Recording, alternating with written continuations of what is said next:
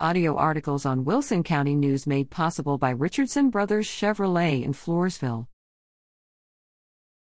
Looking back, pressing forward.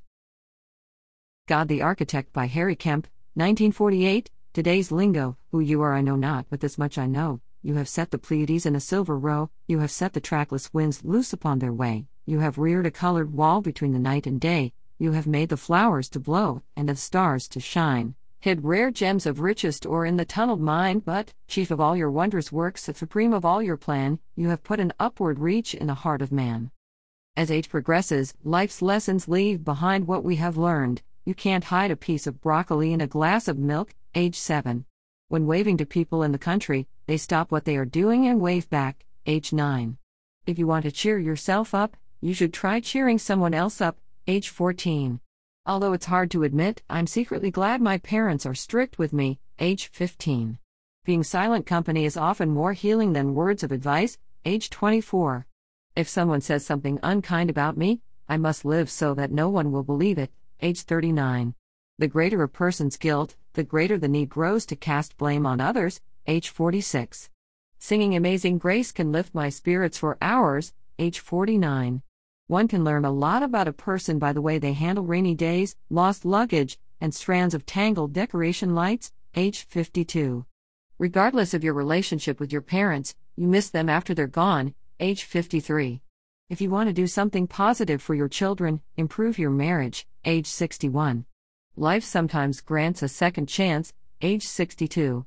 If one pursues happiness, it will elude them. But, if one focuses on the family, the needs of others, one's work ethics, meeting new people, and doing the best in all they do, happiness will find them, age 65.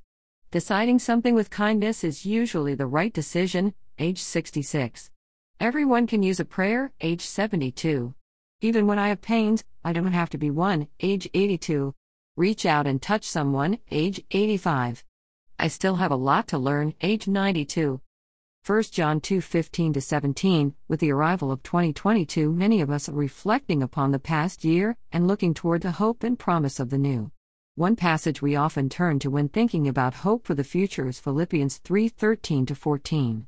Paul talks about putting to rest things of the past and pressing toward the future, ultimately the prize of heavenly reward. Putting away the things of the past can be very appealing to us. Sometimes we carry large burdens of pain, guilt, or stress that we are eager to dismiss from our lives. But when Paul says forgetting those things that are behind, what exactly is he encouraging us to forget? The New Testament shows us that Paul did a lot of looking back upon his life. He looked back upon his achievements, Philippians 3 3 6, his failures, 1 Timothy 1 12 15, his trials, 2 Corinthians 11 22 33, his gifts from God, 2 Corinthians 12 1 6, his infirmities, 2 Corinthians 12 7 10, and even upon the people who had harmed him, 2 Timothy 4 14. Why did he look back? It certainly wasn't to despair or cause himself to be depressed, Philippians 4 8. Instead, his looking back was always for two reasons. First, to remember the blessings that God had bestowed on him, and second, to draw upon his experiences to be better able to teach others. Paul doesn't mean to totally forget the past. Instead, it appears Paul is telling us not to rest on past achievements, but to press on in new service to the Lord. So, as we enter into the new year, look upon the past year, find the blessings, and praise God. Also, look upon the past year and find the disappointments, Consider how you might use these experiences to comfort or teach those in similar circumstances. Finally, look upon the coming year as an opportunity to serve God more fully. Look back but press forward into the service of our Almighty God. Thomas W. Bonham is an associate minister with the Floresville Church of Christ. Twanum at hotmail.com, http colon slash slash ontario blogspot.com.